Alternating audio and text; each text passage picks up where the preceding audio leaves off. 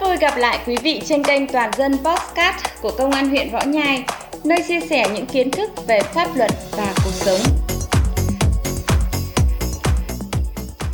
Kính thưa quý vị, hưởng ứng tháng hành động phòng chống ma túy tháng 6 năm 2022 và Ngày Toàn dân phòng chống ma túy ngày 26 tháng 6, Công an huyện Võ Nhai mở đợt cao điểm tấn công chấn áp tội phạm về ma túy.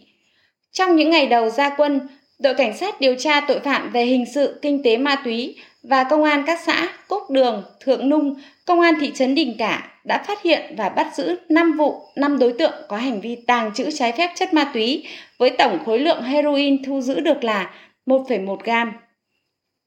Hiện 5 vụ việc trên đang được cơ quan cảnh sát điều tra công an huyện Võ Nhai điều tra làm rõ để xử lý theo quy định của pháp luật. Kính thưa quý vị, tệ nạn ma túy là hiểm họa lớn cho toàn xã hội, gây tác hại cho sức khỏe, làm suy thoái nòi giống, phẩm giá con người, phá hoại hạnh phúc gia đình, gây ảnh hưởng nghiêm trọng đến trật tự an toàn xã hội và an ninh quốc gia. Phòng ngừa, ngăn chặn và đấu tranh có hiệu quả với tệ nạn ma túy là trách nhiệm của cá nhân, gia đình, cơ quan, tổ chức và của toàn xã hội.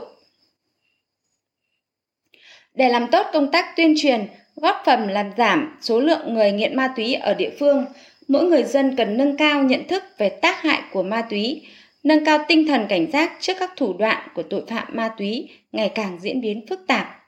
Mỗi gia đình cần tích cực giáo dục thành viên trong gia đình và người thân về tác hại của ma túy và thực hiện quy định của pháp luật về phòng chống ma túy.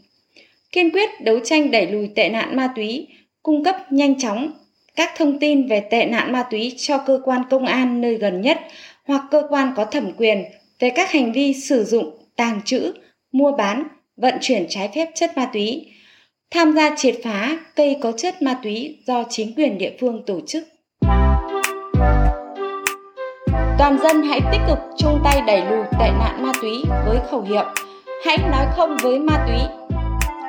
Cảm ơn quý vị đã dành thời gian lắng nghe. Chúc quý vị và người thân có một tuần làm việc hiệu quả.